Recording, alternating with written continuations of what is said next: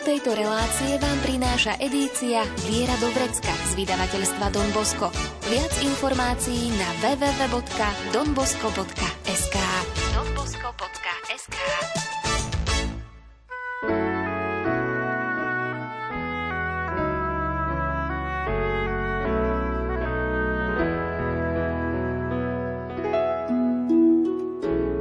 Viera do vrecka.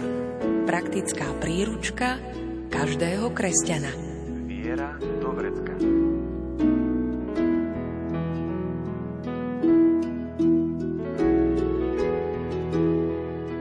Salesiáni Dona Boska a celá salesiánska rodina si v roku 2024 pripomenie 100 rokov prítomnosti salesiánskej charizmy na Slovensku. Duchovná príprava na toto jubileum sa začala už minulý rok v septembri a celá salesiánska rodina, teda salesiáni, salesiánky, laickí spolupracovníci, odchovanci, mladí v strediskách, aj sympatizanti salesiánskeho diela na Slovensku uvažujú nad salesiánskymi dejinami. Pripomínajú si salesiánske osobnosti, robia si duchovné obnovy. A v edícii Viera do Vrecka vznikla aj brožúrka Radostne a s nádejou. S jej autorom, Salesiánom Donom Pavlom Grachom, sa dnes porozprávame nielen o Salesiánoch, ale aj o zdrojoch nádeje, znakoch posledných čias i Ježišových slovách o konci človeka a sveta. Pridáme hudbu podľa výberu Diany Rauchovej. O zvukovú stránku sa postará Marek Grimovci a nerušené počúvanie vám praje Andrá Čelková.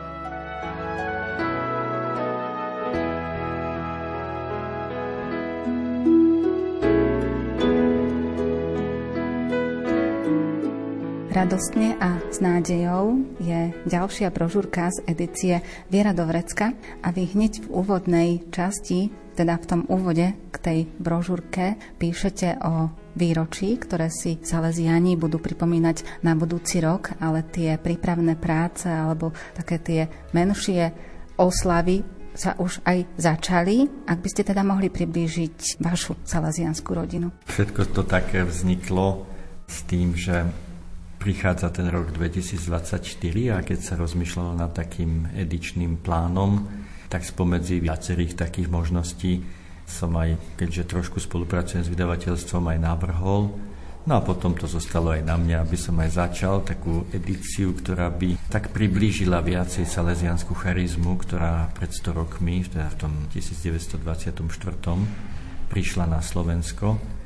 A v rámci toho uvažovania potom tak vyzdvihnúť také niektoré dôležité prvky salesianskej charizmy a ak sa hneď mám dotknúť aj tejto prvej brožúrky, tak vznikla práve z takej odpovede na tú situáciu, ktorú prežívame na rôznych poliach, či už v tom svetskom, medzinárodnom, aj ten mier, ktorý chýba, ale aj tá postcovidová doba, aj to, že mnohí ľudia sú takí zmetení. Potom aj rôzne tie skutočnosti, ideologické, ktoré sa tak tlačia do popredia v oblasti aj takej ľudskosti, ľudskej sexuality. A tak mnohí ľudia sú aj trošku zmetení a tak sa mi tak videlo veľmi dôležité uvedomiť si, ako potrebujeme naozaj žiť tú nádej a my sa leziani, čo môžeme ponúknuť, tak sa tak pozrieť viacej k Domboskovi, ale potom aj do Evanielia, aj do iných takých strojov a prameňov nádeje, aby sme vedeli dať nejakú takú odpoveď na tento dnešný čas a na to, že mnohí kresťania naozaj podliehajú takej trošku beznádej. To je práve to veľmi také vypuklé, alebo možno aj také, že to nutí zamyslieť sa nad tým, že z akých dôvodov vlastne ľudia strácajú nádej a kde ju nájsť. Čiže Salesiani majú ponuku na nájdenie nádeje? Nie len Salesiani, ale celá církev určite má tú ponuku a sú také dva zdroje tejto mojej brožúrky. Ten prvý zdroj je Evangelium, ale každá rehola každá charizma číta to Evangelium tak očami aj svojho zakladateľa. Preto takým druhým rozmerom tejto brožúrky je pohľad na Dona Boska, a snaha priniesť pre salesianskú rodinu aj pre všetkých tých, ktorí majú radi do Boska a chcú ho viacej poznať, aj niektoré texty a poznatky, ktoré možno ešte neboli preložené alebo neboli uverejnené, aby sme si tak dokreslili a možno, že pomocou jeho života, ale to by sme našli aj v životoch iných svetcov v iných dobách, že to, čo Dombosko prežíval vo svojom čase, je vždy niečo podobné, čo aj my prežívame v našom čase. A to je tiež taký zdroj nádeje, že keď on dokázal v tých ťažkých časoch, ktoré si potom aj tak popíšeme, alebo sú popísané v tejto brožúrke, vedel v nich nájsť on tiež silu a nádej a aj takú odpoveď, tak určite je to aj v rukách našej generácie alebo súčasných kresťanov, aby nepodliehali bez nádeji, ale aby tak s pokorou a skromnosťou a s tou silou Ducha Svetého odpovedali na tie veci, ktoré dnes do nás tak doliehajú. Prvú kapitolu ste nazvali Neľakajte sa a bdejte a nám aj liturgické čítania pripomínajú, najmä na začiatku adventu, aby sme bdeli, aby sme sa nebáli a neľakali. A v súvislosti so Salesianmi, aký má byť teda Salesian? Salesian to mal také vždycky od Domboska veľmi jasné a aj preto som sa rozhodol trošku uviezť aj celú, alebo takú tú prvú kapitolu aj takým poukázaním na to, čo máme my Salesiani v stanovách, že Salesian drží také dve hodnoty v rukách. Na jednej strane si uvedomuje tú naliehavosť sveta alebo všetko, čo sa v tom svete môže diať, ale si aj váži tie hodnoty vo svete, váži si všetko to, čo je pekné, hodnotné, dobré a snaží sa nebedákať nad tým, čo začína byť akoby zlé alebo zneužité, ale práve príjma všetko, čo je dobré a najmä ak to majú radi mladí a potom sa snaží s takou radosťou ohlasovať tú dobrú zväzť, lebo tá radostná zväzť, dobrá zväzť musí mať aj radostného ohlasovateľa. Ak ho nemá, tak sa stáva hneď nedôveryhodnou. Preto jeden z prvých postojov, ktorý by sme mohli vyzdvihnúť do dnešnej doby, ten salesianský postoj je, že Salesian nikdy nemôže byť len taký smutný, ustrachaný, uplakaný.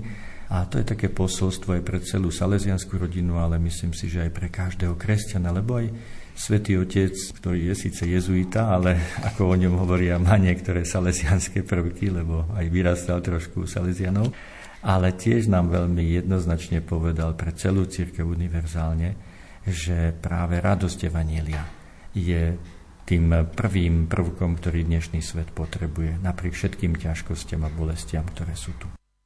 Planeta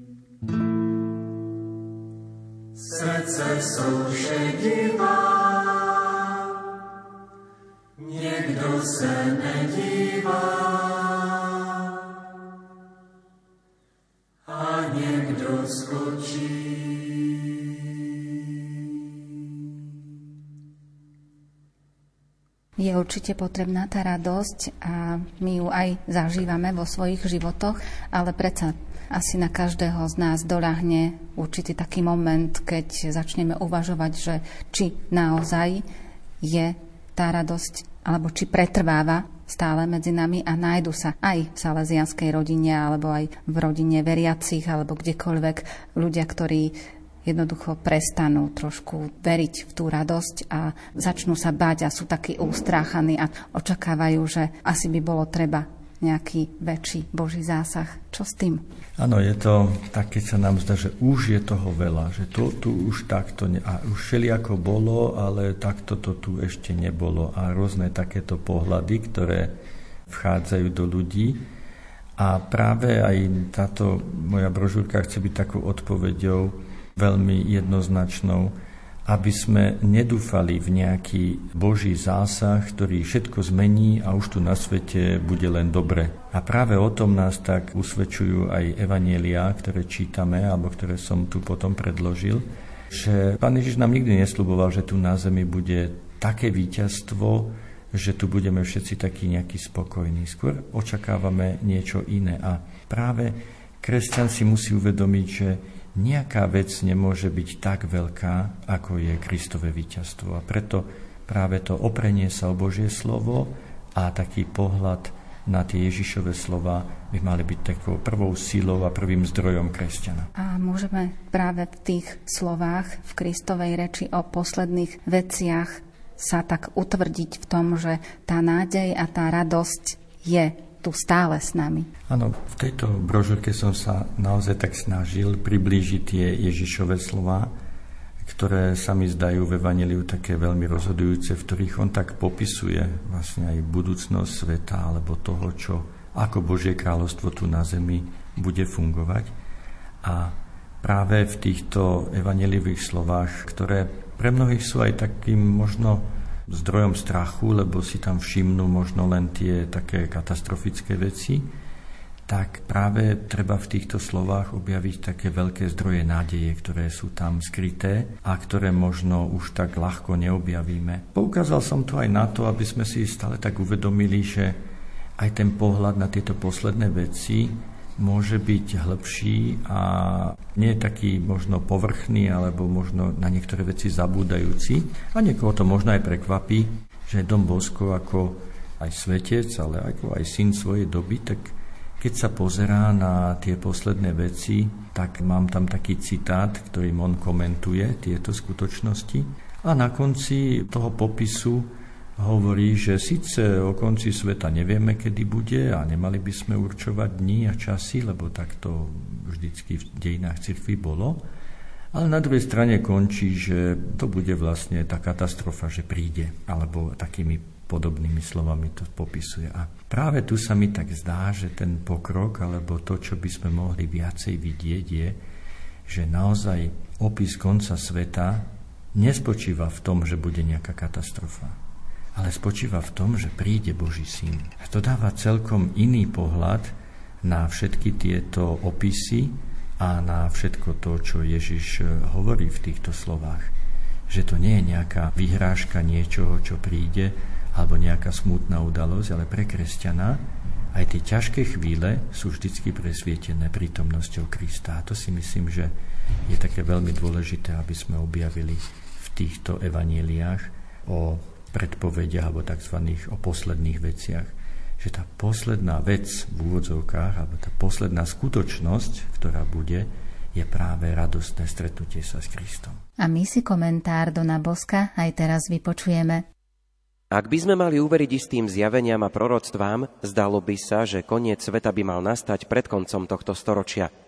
Môžeme povedať, že mnohé z tých zjavení, ktoré sa tu spomínajú, sa už dejú. Vojny sú po celom svete, národ povstáva proti národu, brat proti bratovi, církev je utláčaná, kňazi prenasledovaní, väznení a zabíjaní, verejne sa odohrávajú z nesvetenia posvetných miest a mnohé aj boli zničené.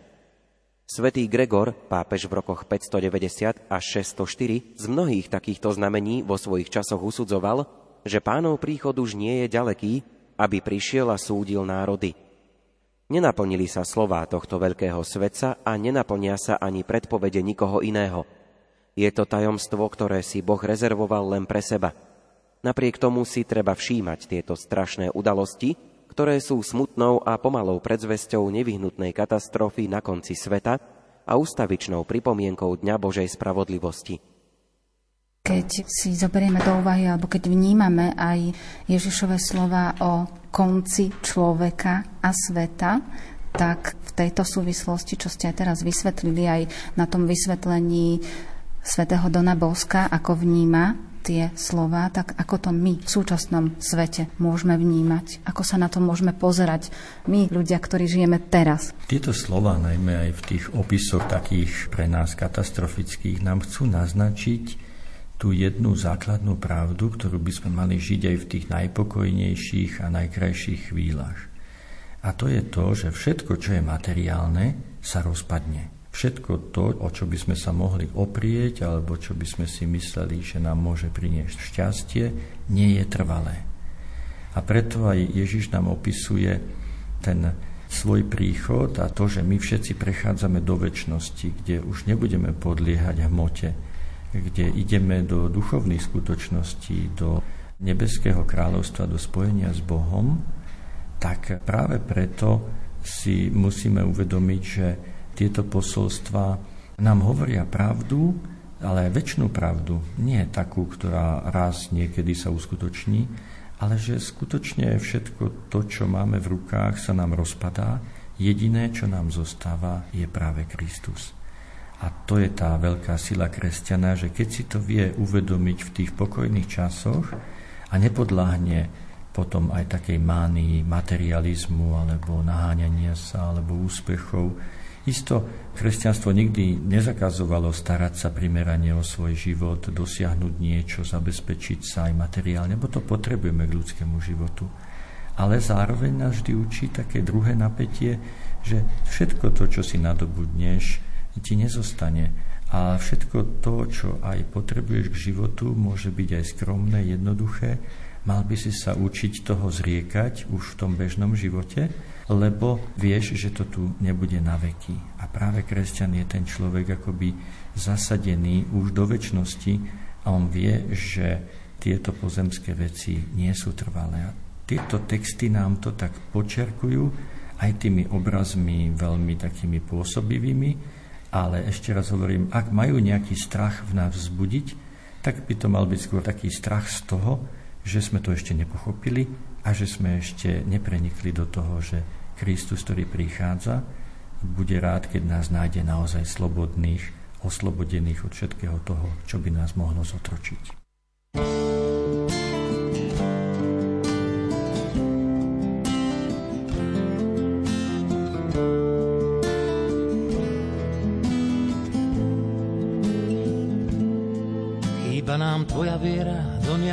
Bosko, že nad všetkým vyhrať sa dá mocou božskou.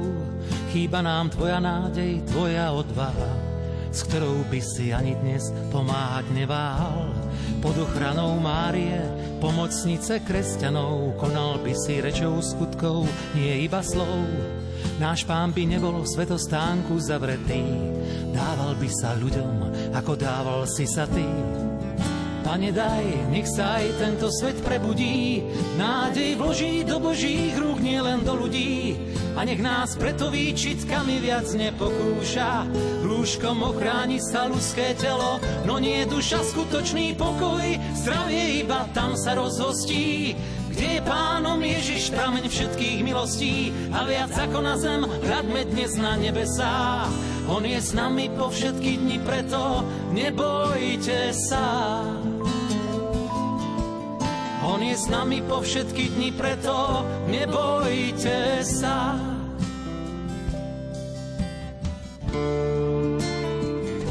Ježišové slova alebo eschatologická reč má takú veľkú podobnosť aj s podobenstvami a ako môžeme teda my vnímať toto posolstvo? Je to nielenže podobnosť, ale skôr taká súvislosť, že my niekedy keď čítame Evangelium a počúvame Evangelium, tak na Svetých Omšiach iba, tak tam počúvame väčšinou úryvky a nevieme niekedy preniknúť do celku.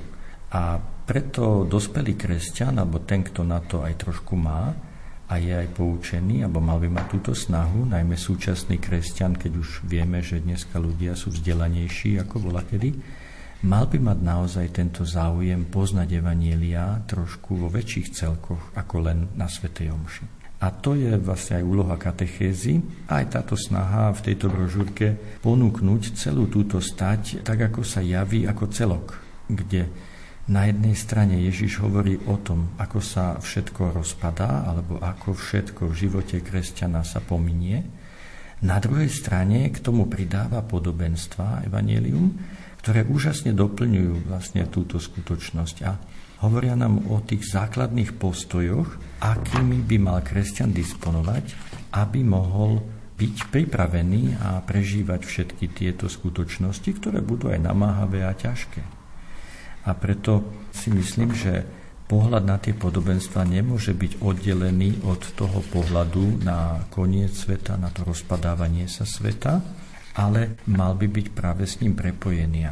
Nájdeme v tých podobenstvách naozaj veľmi pekné skutočnosti, ktoré nám hovoria predovšetkým o tom, že máme bdieť, že základnou charakteristikou kresťana je bdelosť. A to je skutočnosť, ktorú by sme si mohli tiež trošku objasniť, lebo tá bdelosť pre niekoho je to len také bdenie namáhavé, alebo keď nemôžem spať, alebo keď musím pri niekom byť v noci a som unavený.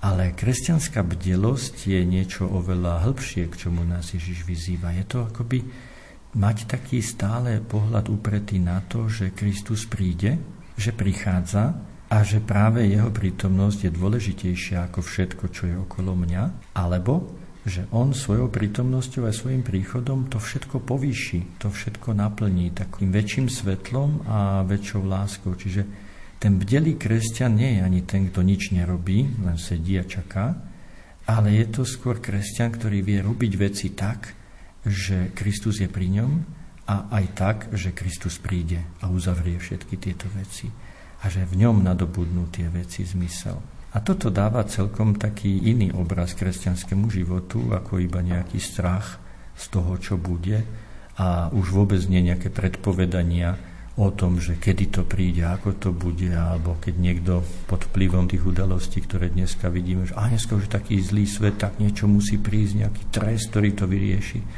Alebo už sa blíži tá vojna, lebo už to je medzi Ruskom a Amerikou teraz a čo bude z toho, či atomová vojna a tak ďalej. No môže byť, je to nebezpečenstvo, ale to ešte stále neznamená, že to je všetko a to ešte stále neznamená, že to je to rozhodujúce, sa toho báť, alebo to vzývať dokonca. Ak si myslíme, že vojna niečo vyrieši, no tak sa pozrime na dve svetové vojny, ale ani jedna z nich nepriniesla nejaké radikálne zlepšenie.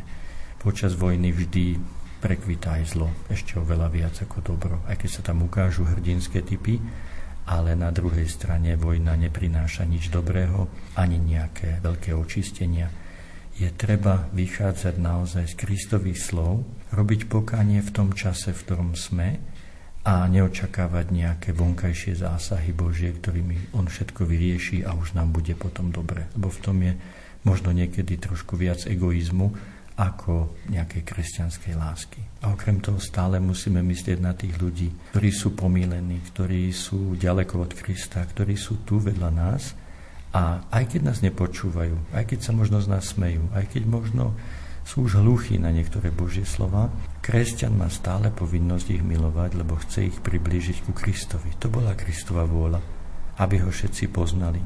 A ak toto nie je v nás, tak potom naozaj všetky naše pohľady zjednodušené o tom, ako to tu Pán Boh vyrieši nejakým trestom, nie sú veľmi pekné, už vôbec nie evaneliové. V tejto súvislosti, ak by sme sa mohli dotknúť aj takej otázky, ktorá možno rezonuje vo viacerých ľuďoch, že či vôbec existuje Boh a tieto otázky si začínajú klásť aj veriaci ľudia, aj kresťania, ktorí boli o tom presvedčení, ale keď zažívajú tie dôsledky, aj keď také nepriame toho vojnového konfliktu, tak rozmýšľajú nad tým, že pokiaľ by naozaj teda Boh bol, takže toto by asi nedopustil. Ale v tejto súvislosti by sme si mali možno uvedomiť, že ide o to, že človek má slobodnú vôľu a Boh necháva konať človeka. Tak ste to vlastne aj trošku tak naznačili. V tej tendencii ľudskej sú vždy takéto dve skutočnosti. Keď sa máme dobre, tak moc Pána Boha nechceme púšťať do našeho života A keď už je zlé, tak ho zase obvinujeme, že prečo také veci dopúšťa. To sme videli už vo viacerých takých obmenách, že ľudia majú tento sklon. Naozaj tajomstvo zla je tajomstvo zla. Tajomstvo Božej prozreteľnosti a existencie zla zostane vždycky tajomstvom a ani tu, ani všetky knihy zatiaľ sveta ešte nikdy toto tajomstvo nevyriešili. Na druhej strane vieme to, čo nám Boh zjavil, že nás miluje a že nás miluje až tak, že je ochotný dať život za nás. A kresťania toto nasledujú. A preto aj utrpenia a ťažkosti tohto sveta vedia príjmať, aj keď sa ich dotýkajú. Samozrejme, niekedy my viac prežívame to, čo prežívajú iní, lebo sa toho bojíme, keby sa to stalo nám.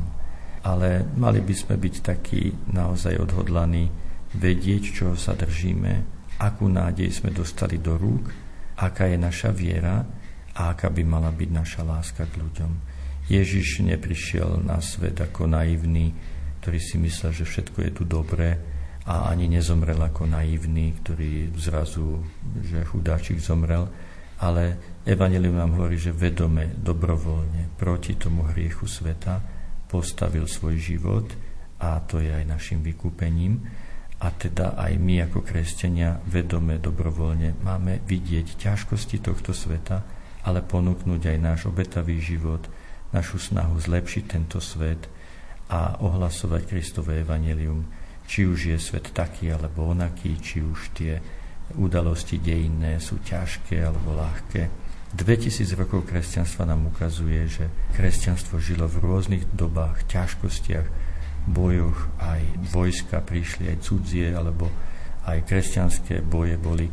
A boli to veci často ťažké, nevysvetliteľné, ale Boh v týchto všetkých dokáže vždy sa ešte ozvať, ale práve do srdc, ktoré sú otvorené pre Neho. Tak aj my máme viacej sa zaoberať tým, či naše srdce je otvorené pre Boha a či sme schopní tak zaklopať na srdce iných ľudí, aby sa aj oni otvorili a to už je záležitosť aj Božia, nielen naša.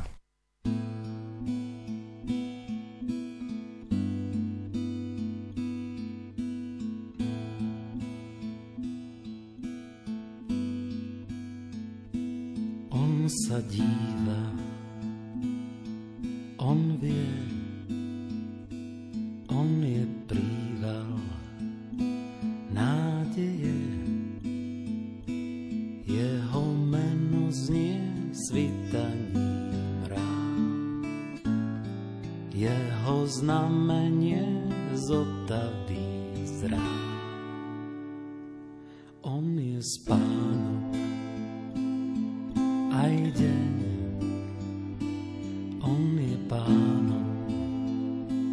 všetkých tém. Jeho meno znie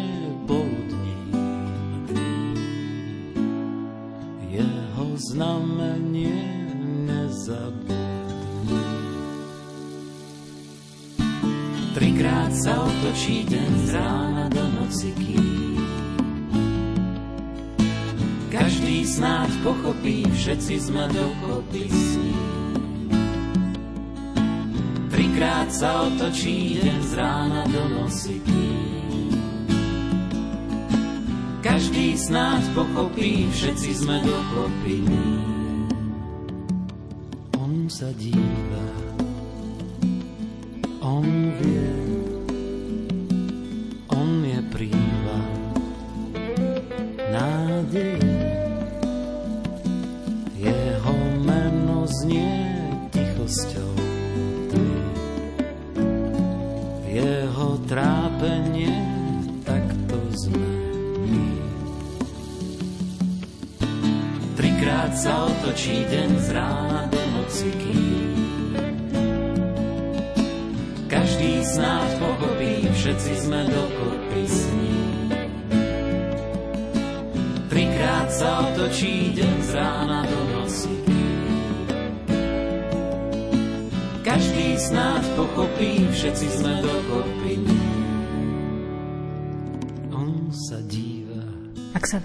k Ježišovým slovám o posledných veciach, k tej jeho reči, tak musíme si uvedomiť, že rozvíja sa táto jeho reč na základe vzťahu k chrámu, jeho vzťahu k chrámu a je tam vyzdvihnutý obraz toho, že učeníci obdivujú chrám, vnímajú ho ako niečo veľkolepé, vzácne a Ježiš im na to hovorí, že bude zborený.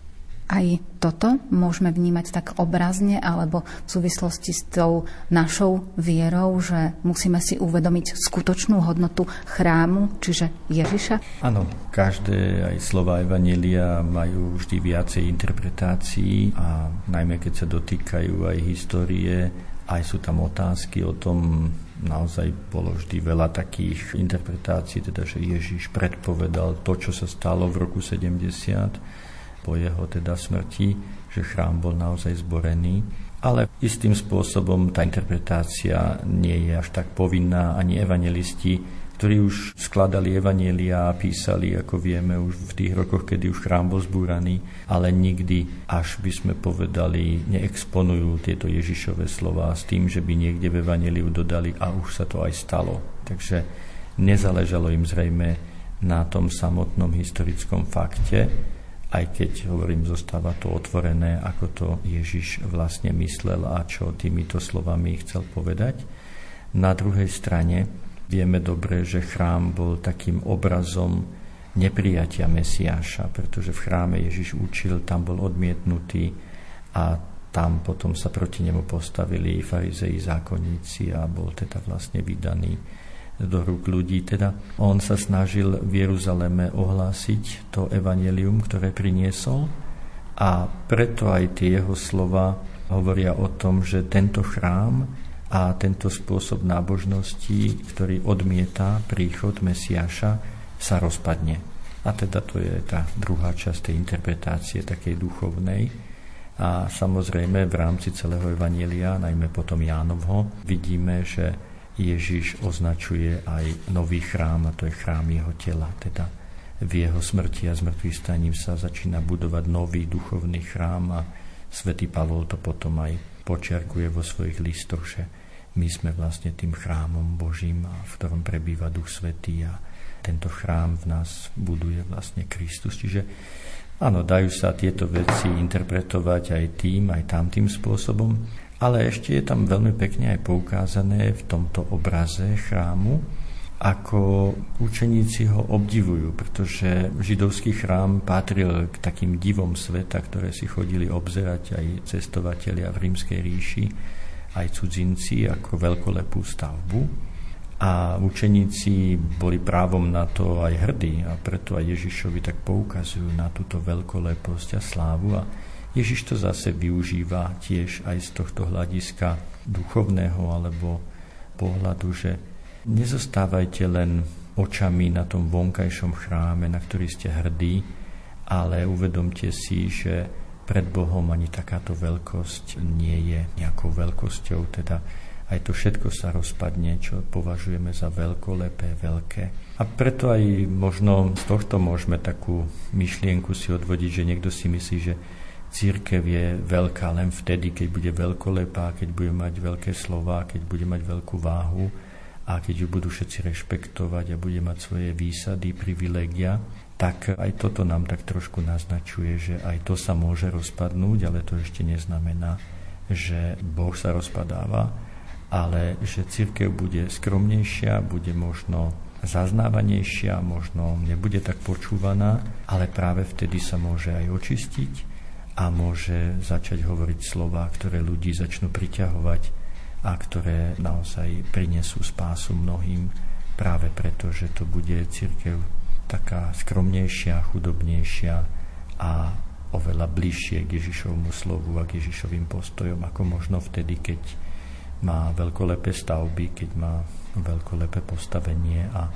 keď potom mnohých zbudzuje vlastne strach alebo, alebo aj takú vzdialenosť medzi veriacím a medzi tou veľkou církou, ktorá sa tak ukazuje. Ježiš ale zároveň napomína a taktiež aj upozorňuje na to, aby sa učeníci nenechali oklamať falošnými mesiášmi a takisto dáva aj také upozornenie na nebezpečenstvo falošných prorokov a učeníci a zároveň aj my všetci by sme sa nemali nechať oklamať a mali by sme vytrvať tom našom presvedčení, ale k tomu tiež potrebujeme niekoho, kto nás dokáže tak utvrdiť, že áno, ideme správnou cestou. Isto to bola vždy problematika mnohých období cirkvi, kedy povstávali ľudia, kedy ukazovali nejaký smer cesty a mnohí aj strhli veľké davy za sebou. A vždy je to taký aj problém trošku tak rozlíšiť, čo je správna cesta a čo nie, alebo kto hovorí správne, kto nie.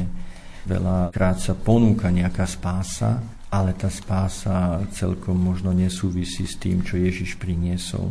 A tu by som možno tak počerkol to, že jedným z takých kritérií tej právosti tých prorokov je práve to, že Ježiš nám priniesol posolstvo o láske. Tu v tomto texte, ktorý my sme si predložili, je taký jedinečný výrok, ktorý inde nenachádzame a kde Matúš hovorí o tom, že príde aj chvíľa, keď v mnohých vychladne láska.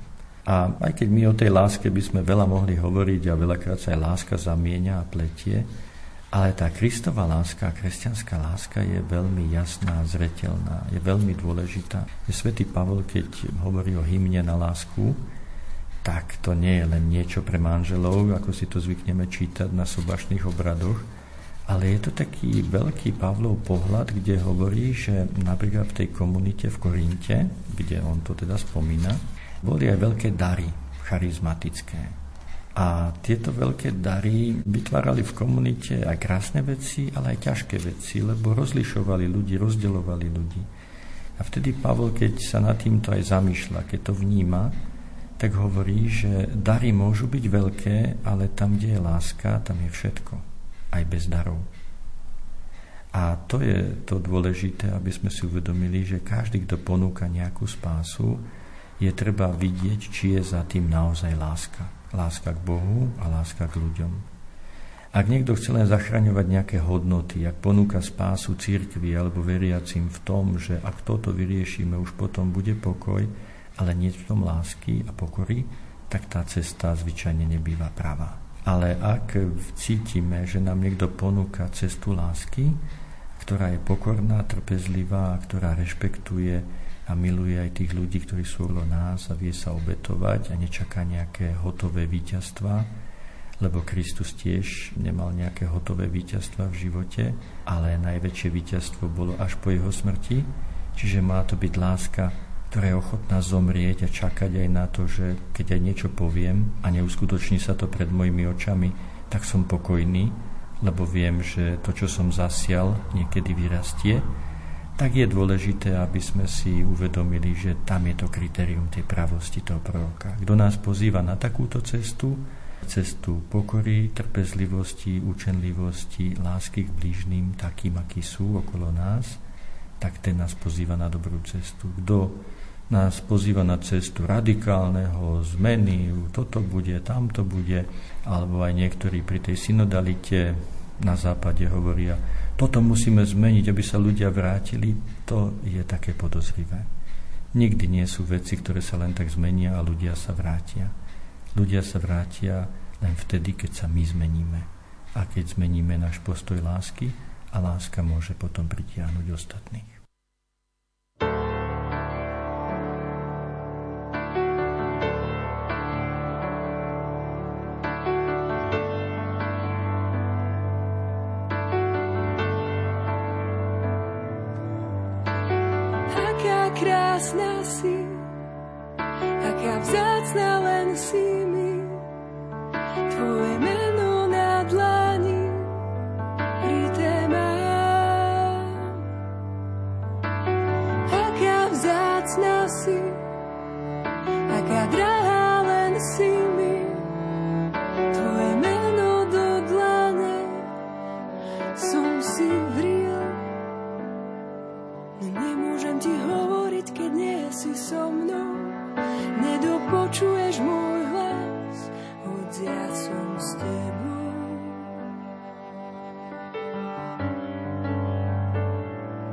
Nemôžem ti hovoriť, keď nie si so mnou.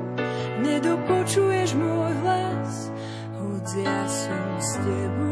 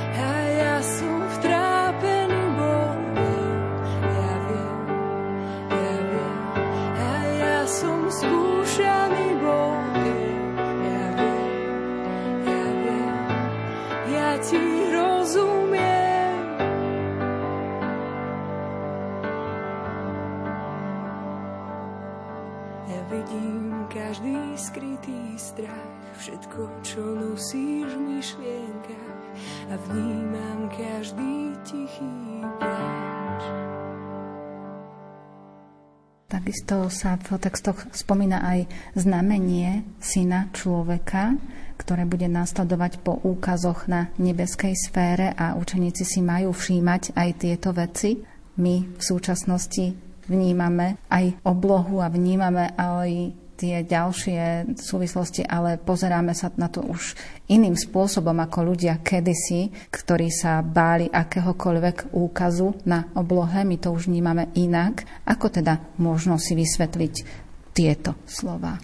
No tak ak bola kedy pre ľudí boli úkazy na oblohe také niečo, nad čím rozmýšľali, tak áno, tak jak hovoríte, my už dneska trošku inakšie sa na to pozeráme, ale my máme takú tú našu oblohu, oblohu nášho sveta, alebo našich takých vnútorných pohľadov, to, čo na nás dolieha. Čiže pred našimi očami sú všetky tie udalosti, ktoré nám prinášajú správy, internet. To všetko v nás vytvára určitý svet, určité dojmy. A tam je akoby to naše nebo, na ktoré hladíme a kde by sme chceli vidieť nejaké šťastné hviezdy, ale naopak vidíme možno nejaké viacej predzvesť nejakých katastrof alebo niečoho iného, čoho sa zvykneme báť. Čiže pre nás sa jasne aj tieto obrazy posúvajú trošku do iného sveta, že určite aj prírodné katastrofy, aj vesmírne katastrofy môžu prísť, ale zatiaľ teda myslím si, že v ľuďoch až taký reálny strach nevzbudzujú.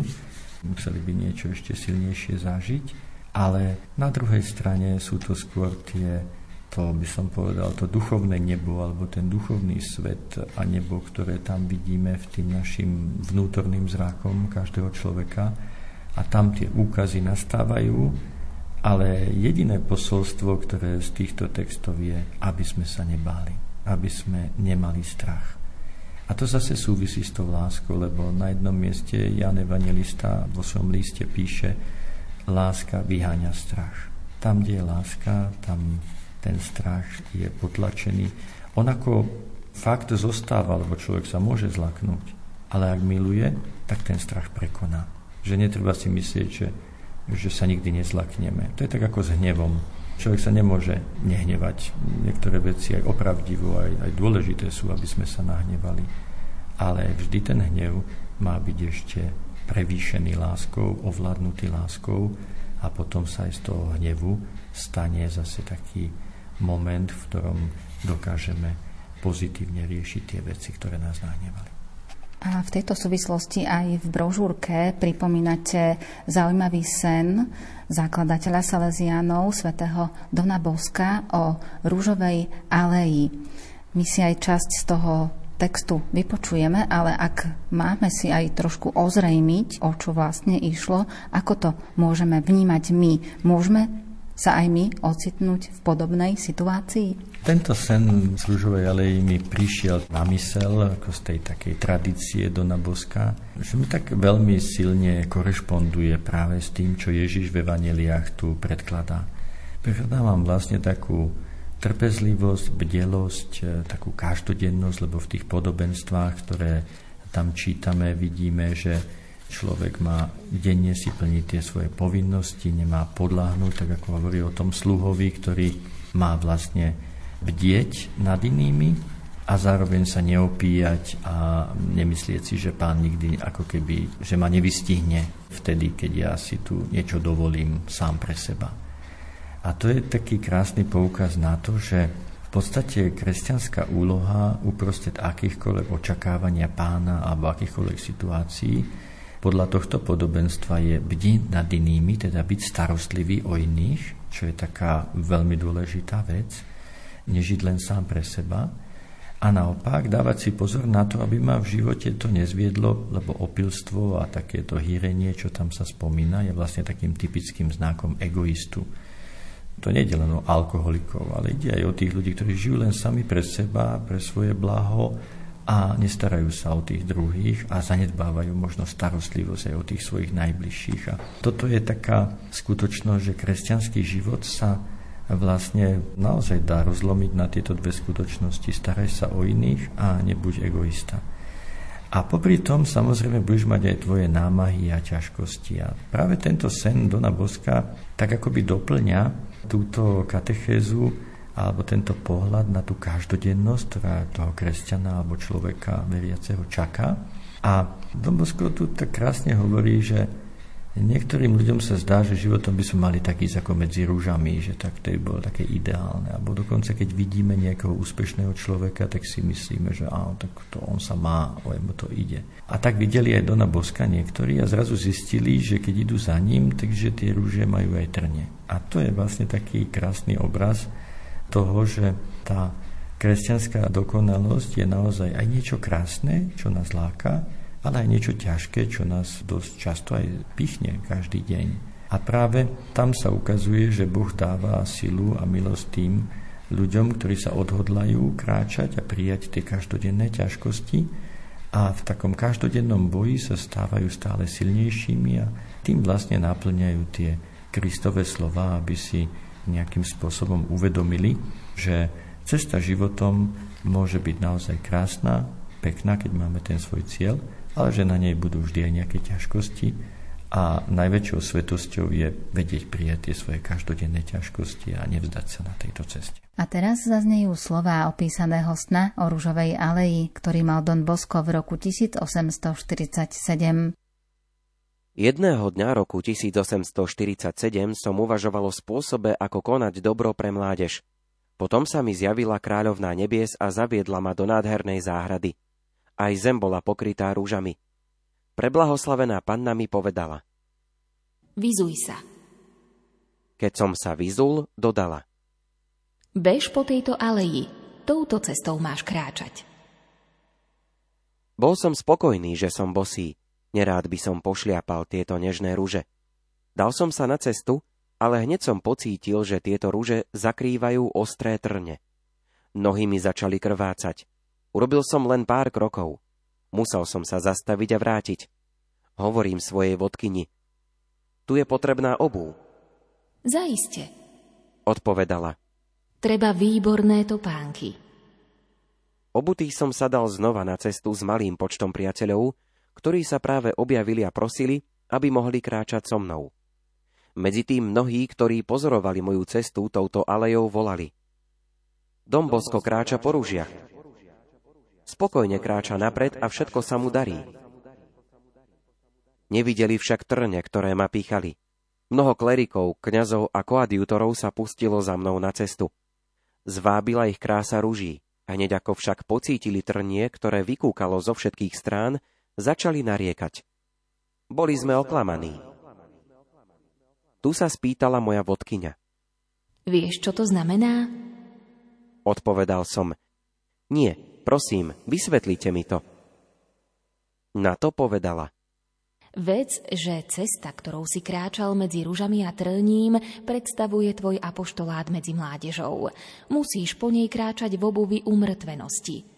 Trne na zemi znamenajú zmyselné náklonnosti a ľudskú priazeň alebo sympatie a antipatie, ktoré odvádzajú vychovávateľa od pravého cieľa. Zraňujú ho a zastavujú na ceste, ba prekážajú v chôdzi a v zhromažďovaní vencov pre väčší život. Rúže sú symbolom vrúcnej lásky, ktorou sa majú vyznačovať všetci tvoji spolupracovníci. Iné trelne naznačujú prekážky, utrpenia a súženia, ktoré ťa očakávajú. Nestrácaj odvahu. Láskou a umrtvovaním všetko premôžete a dosiahnete rúže bez trňov.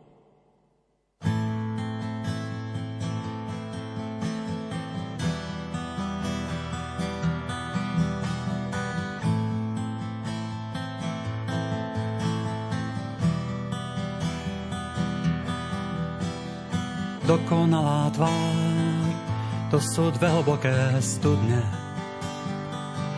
Z Božieho prámeňa láska nikdy neubudne. Stráňa svetožiar, zvláštne zafarbené vlasy, jemne dočervená, portrét dokonalej krásy.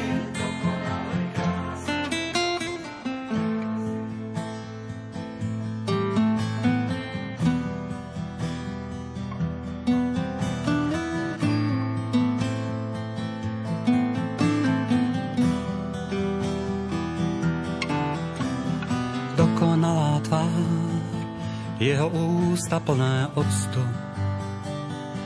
Horká žlčná pery, to len človek dáva poctu. Poctu ako dár, nelásky a nerozumu, dar pochybnej viery, do ktorej sa mnohí hrnú.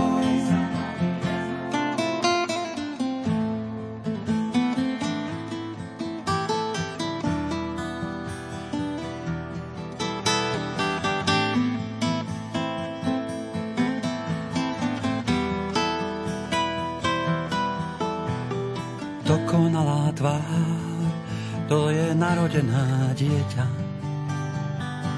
ktoré tíšiť môže len mať oddaná a svetá. Dokonalá tvár, to je slza v ženy, za hriech, o Bože, ktorým si bol potupený. To je dokonalá O Salesiánoch a tiež zdrojoch nádeje, znakoch posledných čias Ježišových slovách o konci človeka a sveta sme sa dnes rozprávali so Salesiánom Donom Pavlom Grachom. A máme pre vás aj súťažnú otázku. S čím má veľký súvis Ježišová eschatologická reč? Vaše odpovede čakáme v písomnej podobe. Môžete ich posielať na e-mail lumen.lumen.sk alebo na adresu Rádio Lumen, kapitulská 2 97401 Banská Bystrica.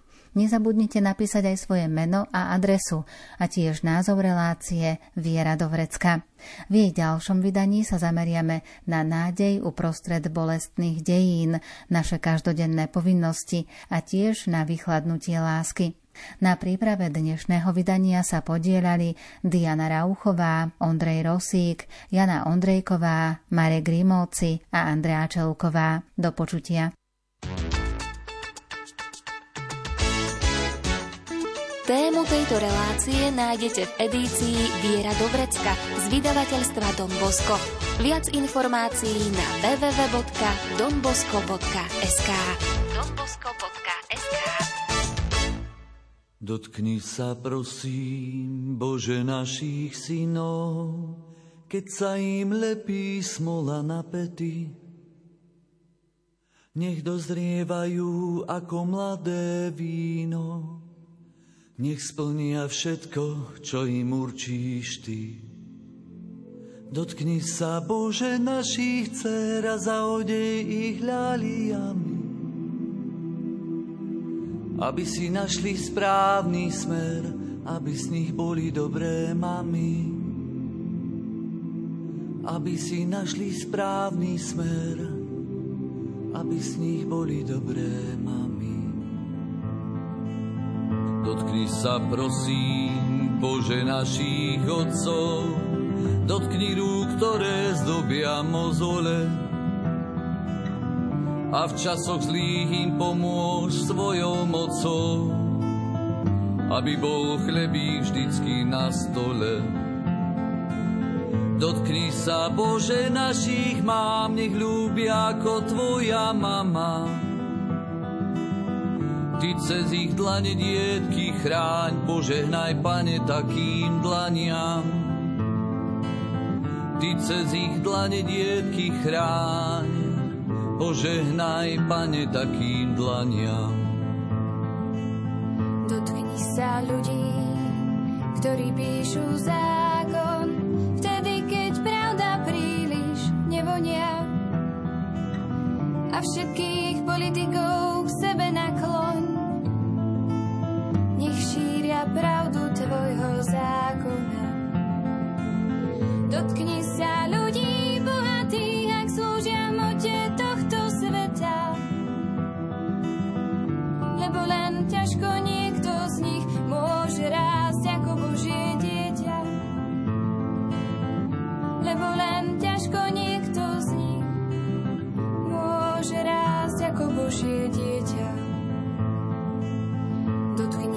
prosím,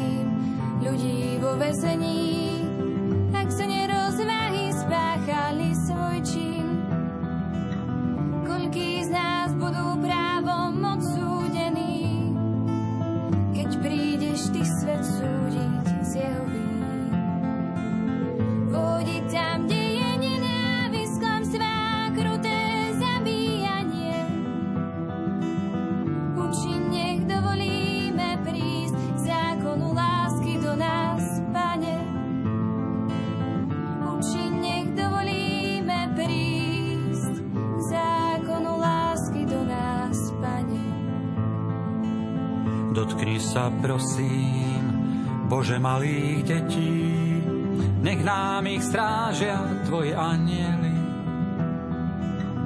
Ochraňuj, Pane, plodík nedozretý, pred zrelou chamtivosťou dospelých.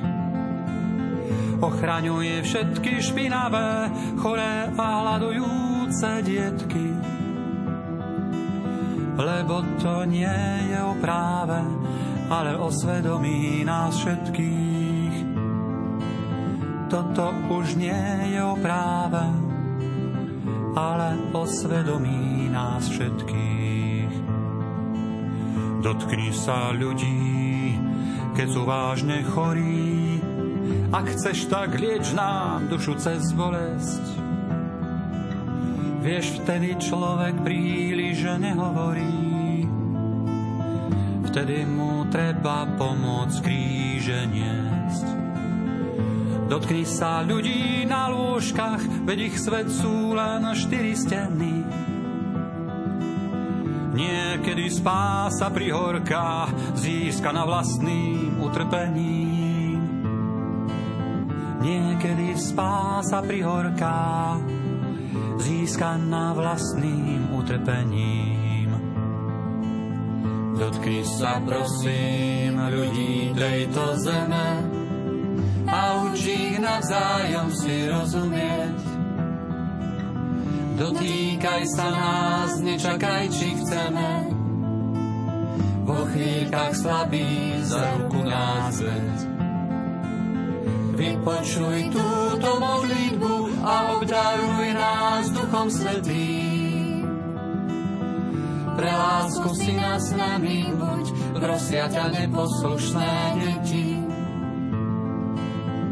Pre lásku si nás nami buď, prosia ťa neposlušné deti.